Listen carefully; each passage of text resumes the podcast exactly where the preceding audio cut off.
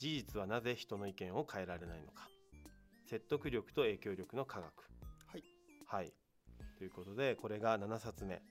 7冊目になりますねはいはい、事実はなぜ人の意見を変えられないのか いやもうショッキングなタイトルですよそうですマジねで本当に、うんなんでこの本を選んだんだっけ事実っていうものを、はいまあ私たちの仕事が人に何かを伝えるっていうまあそうだよねメッセージをそこが一番送るっていう大事だよねまあ、このラジオでもそうですし、なのでじゃあもっとどうやったらよりよく伝えられそして演出に活かせられるのかっていうところを自分たちの、まあ、勉強としてはでプラスやっぱり人とのコミュニケーションっていうものが、まあ、SNS でもいろんなところで起きるのでちょっと皆さんにもこれを使って学んでいただければなと思っております。なるほどねなんはいか仕事してる上でねなんかなんだろうこのタイトルとその まんまうんこうセリフとして言ったことあるんじゃないかなと思うよ ね。なんで伝えられないのとかなんで事実伝えてるのにっていうのなは、んで、うんうん意見を変えようっていう思ってるわけじゃないんだけどなんで伝わんないのとかね、うんまあ、再三ね、うんえーと普通に多分人とのコミュニケーションの中でよく起きることかなうと、ん例えば親子の間の会話でも絶対あります確しかにそうだ、うん理解し合ってるはずなのに、うんそうなんですなよぜとかね。でうん夫婦同士でも、うん彼氏彼女の関係でもいやこうなんだよって言ってるのになぜか伝わらなかったりとかっていうのはもう男女関係なくうん年齢関係なくもう経験したことがあるそのなんでしょうねうん難テーマしさテーマ,うん、テーマですねありますね、はいそういうところで、まあ、この本を手に取って、はいはい、で第1章は、一章っていうか、はい、プロローグプロローグか。はいはい馬用の巨大注射針といううん変わったタイトルなんですけれども、まあ、全体の、えーとまあ、この初めにの部分軽くまとめますと,、はいえー、と2015年に行われた、えー大統領の候補者討論会ですねアメリカの。ベン・カーソンっていうお医者さんとドナルド・トランプっていう不動産王これまだ大統領になる前なんですけどの、えーと言い争いの中でワクチンと子供にワクチンを接種してくださいと自閉症になりますよっていうこの2つが関係があるんだってドナルド・トランプは言ってたんですね。はい、つまトりランプはそういうふうに言ってたと。そうですはいワクチンを接種の注射それも馬用の巨大注射針みたいなでかい針で子供が泣き叫んで辛い思いをさせた上に自閉症になってしまうんだよっていうのをずっと言ってたんですよ、うんツイッターとかで、うんでベン・カーソンはそんな事実はないってもう医者なんで、そうだよね、うんえっと、そんなことはしてないわけだよね、そうです、うん、馬用の巨大注射針で子供にワクチン接種なんていう事実はないんだよねないですはい、なんでトランプそんなこと言ったんだろうね、なんで言ったのかはうん本当によくわかんないんです、はいそれまはあ、でももう、なんかうん言いそうな、はい、うなんとなくねうんでしかもワクチンを、えー接種したら自閉症になるなんて、はいえー研究結果はないんですよ、うんこれ否定されてるんですねはい医学的な事実としてでベン・カーソンはあのこのサイトに行ってくもらったら研究結果も見れるしそんな事実はないですって散々言ったんですけど、結果みんなワクチン接種怖いなって思っちゃったんですよはいつまりドナルド・トランプのある意味嘘うんを信じてしまうんですね。でこれ何かっていうとベン・カーソンお医者さんは知性に訴えかけたんですよ、はい事実まをあ使事って、実を言ってるもんね、はいでトランプは感情に訴えかけたんですよ、うんこんな怖いこと起こるぞやめとけやめとけやめとけ怖いぞって、まあある種恐怖という感情をそうです彼は伝えてきたよね、はい、うんで恐怖に冷静に対処しようとしたんですけれども事実を知らない人からしたらただただ恐怖にとらわれてワクチン接種しない方がいいんじゃないかってなっちゃったんですね。なるほどで、まあ、この章で言っているのが、えーと事実を伝えても人は聞いてくれないっていう具体例ですね、うんこれは。ね結構それはいろいろな人が話をしてるんですけどあの有名なスティーブ・ジョブズでも、うん事実だけを流しても意味がないと、うんでそのためには宇宙にへこみをつけなきゃいけないっていう言い方をしてるんですね。はいまたなんか難しくなってない話 がまあでもちょっと聞いてみたい、うんはい、あの事実をただの空間に流してもコロコロっと転がっていってそのまま素通りされてしまうので、はいはいはい無理やりグッてへこますんですうんよ、うん、穴を開ける感じかそうですそうです、うんでグッてへこますとそこにスポッて入ってくれるので、コロコロっと転がってその穴にスポッとはまるよねそうですそうです、でそこで初めて事実を手に取ってもらえるっはいはていう表現なんですねいなるほど事実が流れていっちゃうんだねそうなんですうよ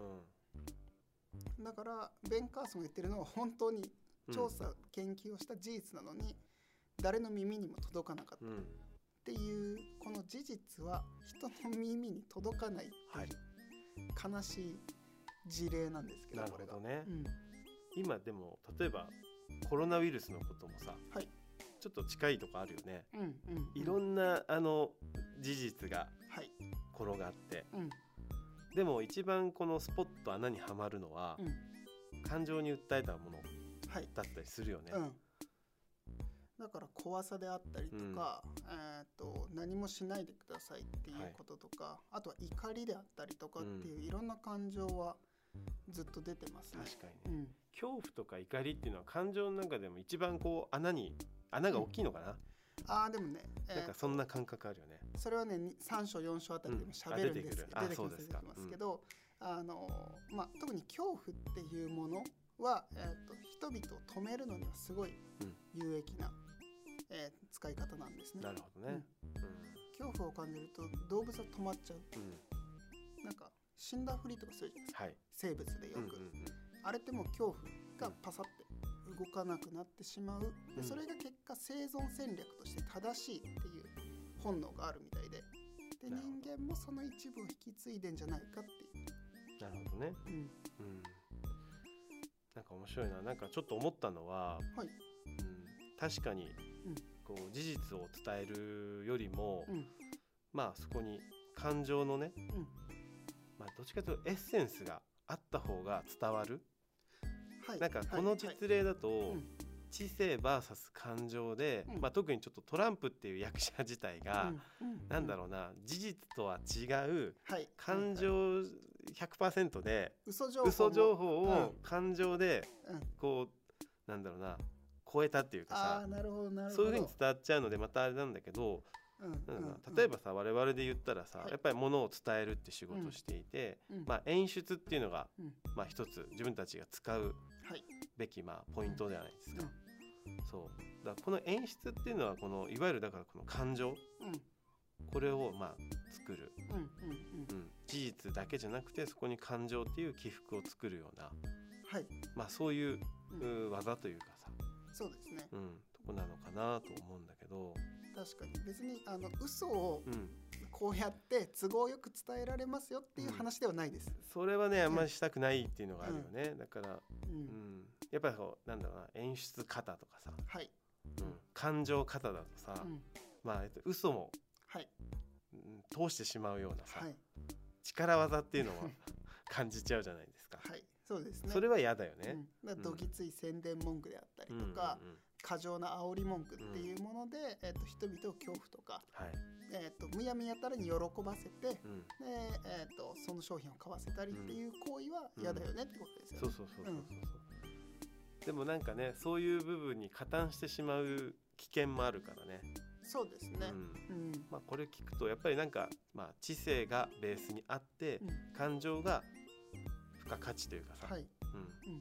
いい塩梅でミックスしてたいなって思うんだけど、あそうですね、うんだから、えっとなんだろうドナルド・トランプのようになりましょうって本ではないです、そうだよね、はいうんよりもなんでベン・カーソンは失敗してしまったのか、でベン・カーソンはどうやればよかったのかの話ですね、うんだから正しい知性を持っている人が正しくみんなにそれを影響力を持って伝えるために必要なことって考えてうんもらった方がいいですねうんうんベン・カーソンさんって女性なんだっけ、いや多分男男性性じゃないかなあーそっかうんうん、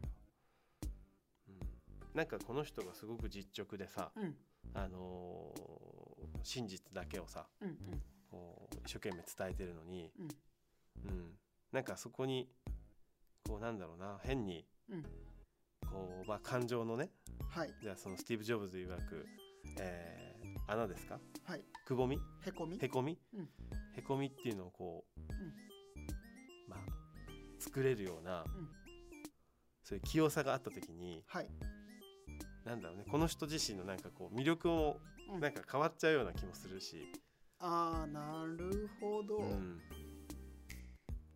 そういうことかそのへこみを作る技術を持つことで、うん、えー、となんとなくその人の実直さが失われるような気がするそういう気もちょっとしたのよ。はいはいうんはい、なんとなく作為的に感じてしそまううそうそうそうそう。ああなるほどなるほど、でもそれを身につけないとベン・カーソンさんはう永ん遠に人にいい話聞いてもらえない、そういうことになっちゃうよね。だからすごい難しいですよね。うんうんいやこのきっとベン・カーソンさんもうん賢い人なわけじゃないですか。はい、うん、うんで多分伝えてたはずうん、で伝わるだろうというさ。はいうんそうですうね、ん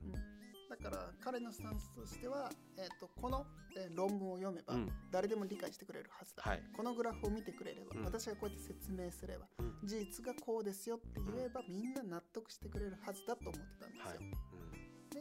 それが実は間違いだったっていうところですよね、うん、そうだよね。なんか身近にもあるよね。だから、ね例えばさゆういちがさありますあります、うんよくあるよくありよますくあるのかこれは。はい、うん僕はもう事実側の人間うん、だから今ベン・カーソンをベンカーソン側の人間で すはいはい、うんなんか伝えたくてこれがこれでこうだよって、はい、事実を並べた時にキョトンってされることめっちゃあるんですよ。うんそうだよね嘘。とんえいやでも事実こうだからさなんで伝わんないのってよくなんかあるよね。はいうん、でこれ以上言うことないんですけどこっちはって思っちゃうんですよ。そうだよね。うんだってこうなんだから。そうだよね。うんで伝わってないなって思った時に、あのー補足でね、そう秋葉さんがね、うんうんこう急いで急いでこ う感情の はい起伏っていうのうをんそこに載せて、でもこれってすごく回りくどい言い方だし、はいはい、雄一が伝えた方がダイレクトに本当はうん伝えてるはずなんだけ ど、そうそうそう。伝わんないんですよ、あね。伝わんなくてね、うん慌ててバトンをこう無理やりあの奪い取って遠回りして相手に伝えるでそしたら納得するから、なぜだって僕はいつも思うんですそよ。ういう時あるよありね。ますあります。うん、だからそう僕がね本当に15秒で事実だけ伝えた時にきょとんとされて、うんうんうんで秋葉さんが3分かけてうん、丁寧に、うん。ま、前の段階からもう回りくどいよ自分でも ね遠回りしてるなと思うんだけどそうそうそう、まあ、さっきあのスティーブ・ジョブズはうん空間でイメージをはいだへこみっへこみをつける、て言ってたけど、なんとなくさ我々で言うとこうやっぱりタイムラインであるじゃないですか起承転結って特に映像とか、うんはいそうそう物事を伝える時に、まあ起承転結、うんそうだからなんとなくイメージ的にはその雄一がズバッと伝える時はうん直線で相手に届はいけてるんだけど、うんうんうんえっと、そこに例えばケツだけ、けですね、うんそうだあケツだけ言ってケねツだけあっそうていうケツだけうんズバッとストレートに伝えて,、伝えてるんだけど、まあ、そこに対してこう本当にこう起承転結っていうのは曲線はい直線じゃなくて曲線でこうちょっと回りくどくはい言うはっていう感じかなと、い、なんか木で人の気持ちを引きつけ、うんそうだねショーでそれを共盛感り上しげ、てそうだ点ねでうんびっくりさせて、うんケツで事実うっんていう流うんれですよね、そうそうそうそう、でそれはねやっぱ身につけないとダメだなと、うんやっぱ秋葉さんの見てて思いますからねいやー面白いですね面白いでも本当はケツだけで言って伝わると一番楽なんだけどね早いんですよ、早いんだけどね、うん、うん、なかなかねそこは難しいところですよねでもうまさに事実は人の意見を変えられない そういうことか。からちゃんと説得力影響力を、まあこのシリーズを通じて科学的にも勉強していきたいなと個人的にも思ってますっていう